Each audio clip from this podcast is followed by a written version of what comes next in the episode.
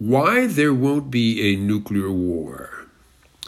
This blog was first uploaded uh, to my websites on uh, May the 10th. Why There Won't Be a Nuclear War. There's much talk about the possibility of a nuclear war if Putin is pushed too hard in Ukraine, particularly now that his army has underperformed and the quick victory he imagined with Ukrainians bowing reverentially to His Majesty as he made his triumphant journey to Kiev, has been shown to be a fantasy.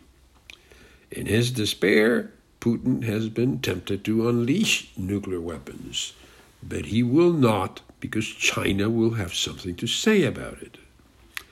China will do whatever they can to support Putin from the punishing effects of the sanctions the West has imposed. But they know that should Putin give in to the itch to use nuclear weapons against Ukraine, then China itself would be a target of retaliation from the West. The West is clear that China is aiming for world supremacy. The Chinese have stated that they are a no limits ally to Russia.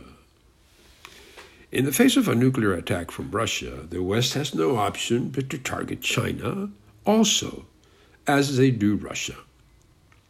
If not, then a weakened West would be exposed to a predatory China. Putin knows he has been damaged by his invasion of Ukraine, which in turn has pushed him closer to China, thus more susceptible to their influence. He is also likely facing pressures from within Russia, with influential people expressing their doubts as to the path he's charted the pain he's inflicted, and the profound loss of prestige that Russia has incurred.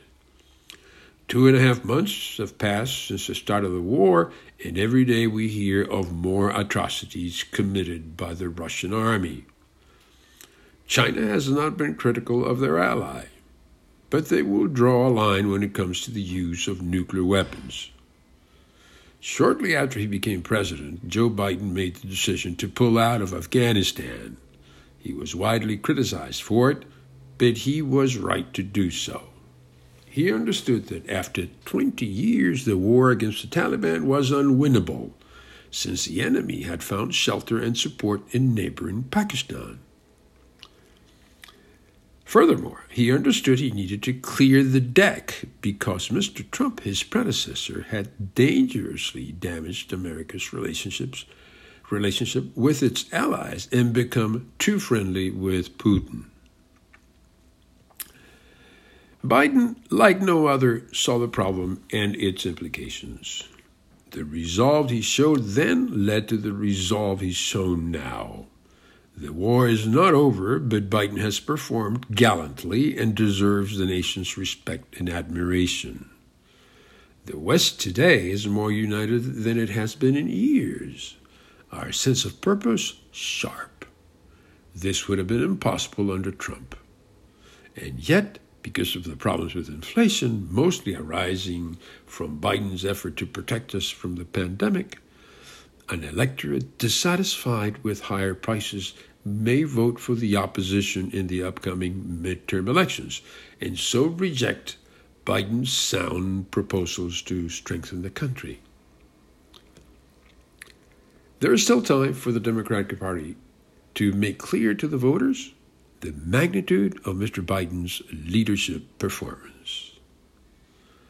Oscar Valdez, Valdez with an S, oscarvaldez.net medium.com, anchor.fm, Buzzsprout, Apple, and Google Podcasts. Thank you and good night.